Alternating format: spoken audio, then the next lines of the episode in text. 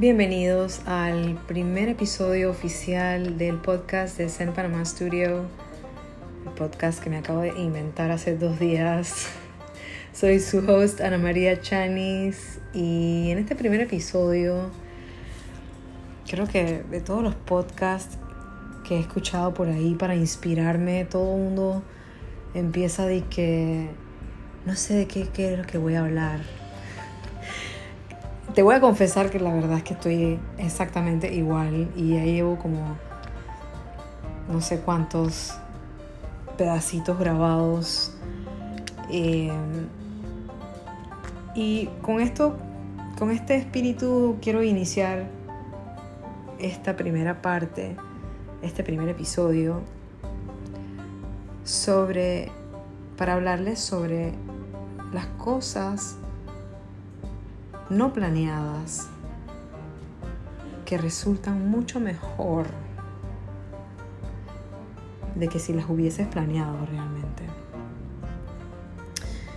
Y porque quiero compartir eso con ustedes, porque muchas veces, y yo creo que la mayoría de nosotros nos pasa de que realmente nadie sabe exactamente qué es lo que quiere hacer. Uno tiene como, como ideas, tenemos eh, preferencias, tenemos inclinaciones, tenemos valores, tenemos eh, personalidades que definen más o menos el camino hacia el cual nosotros queremos ir o queremos recorrer. Pero creo que todos estamos en esa búsqueda de claridad, en esa búsqueda de caminar con pasos seguros. Pero lo que les voy a contar es viendo en perspectiva hacia atrás, un poquito desde cómo yo empecé a, a comunicarme con mi intuición y hacerme una persona un poco arriesgada. Y por ahí me han dicho muchas veces que como al revés, al revés de lo que normalmente la gente hace. Bueno, cada quien con lo suyo.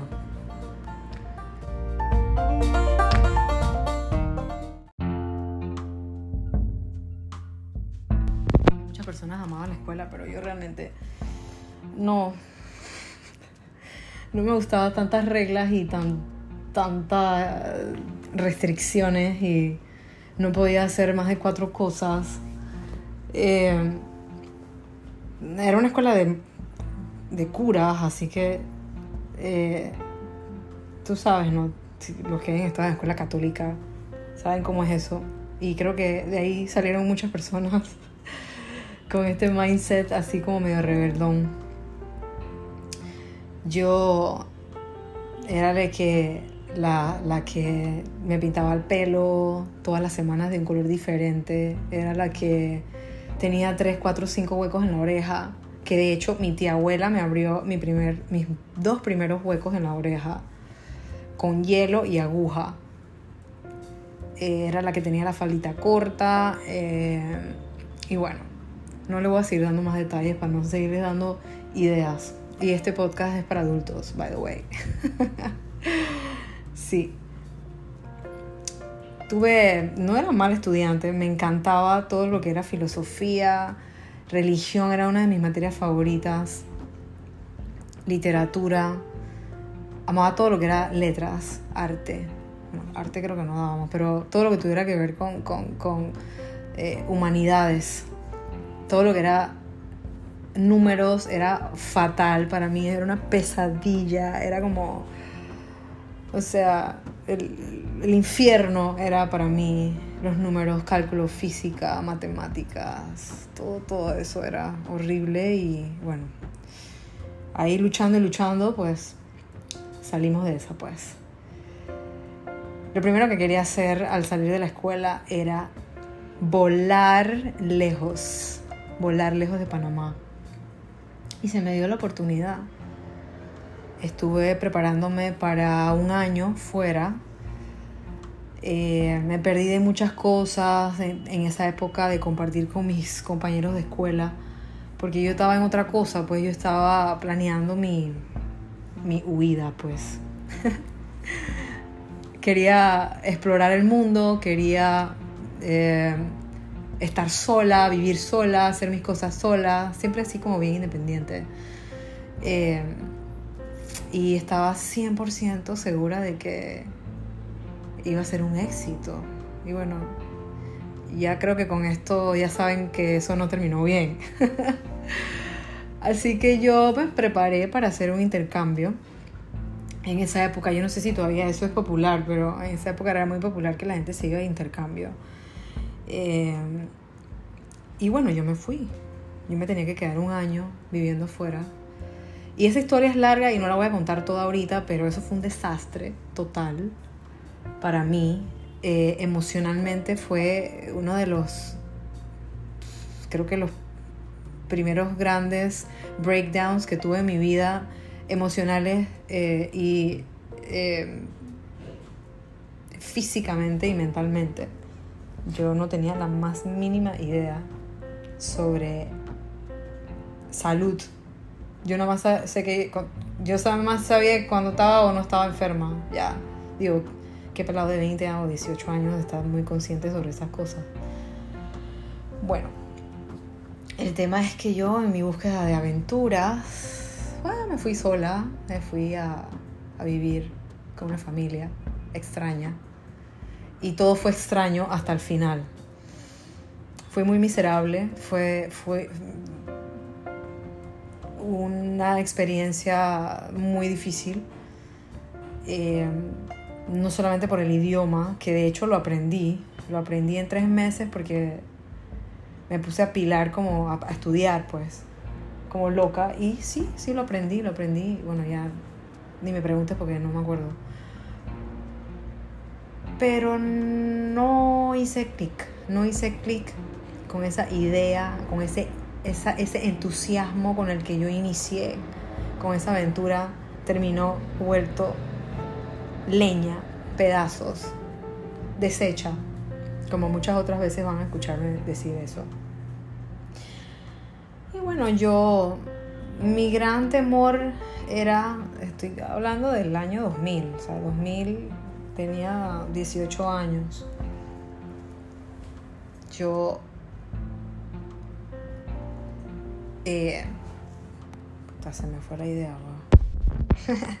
A ver, respira hondo. Que baje, que baje, que baje nuevamente. Quiero ser práctica. Mi miedo más grande realmente era la decepción.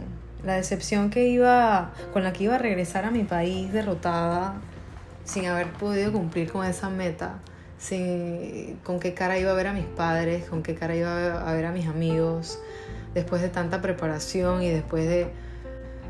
Pero sí tenía muchas ganas de hacerlo. De hecho, me, iba, me quería ir a vivir a Australia. Pero bueno, terminé en, en Alemania. Eh, pero bueno, el tema es que tenía miedo de regresar porque yo decía, chuso, soy un fracaso.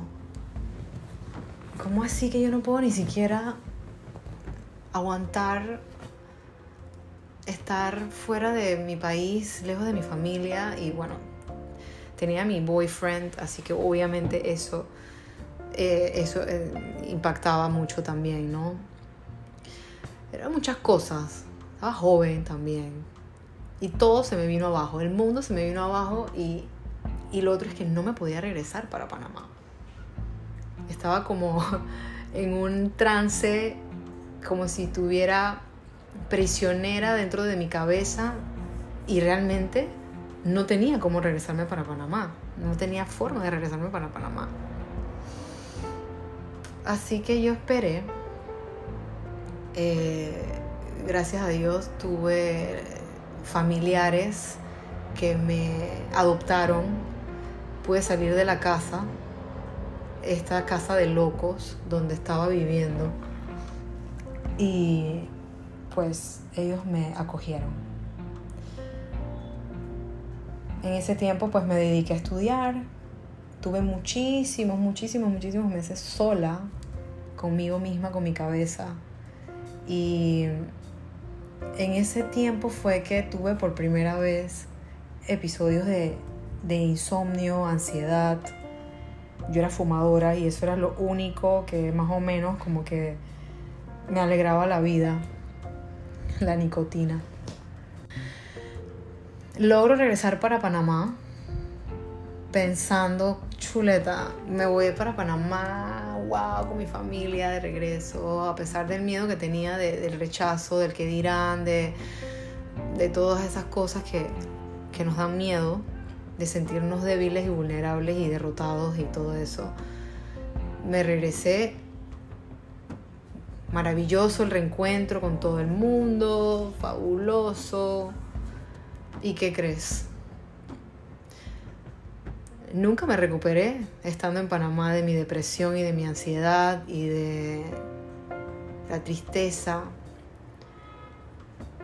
Realmente no era el cambio de ambiente lo que me iba a ayudar a salir adelante.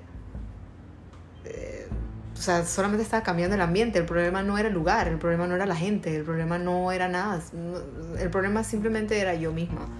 Y obviamente esto yo en esa época ni idea. Estas son cosas que yo vengo pues trabajando en mi proceso desde hace muchos años pues. Pero esto es como la, la, principal historia, la principal anécdota de, de, del shock emocional que, que impactó mi vida, pues de una manera contundente. Y esto realmente no me hace especial porque yo pienso que todos estamos en, una lucha y tenemos historias parecidas y esas historias nos conectan.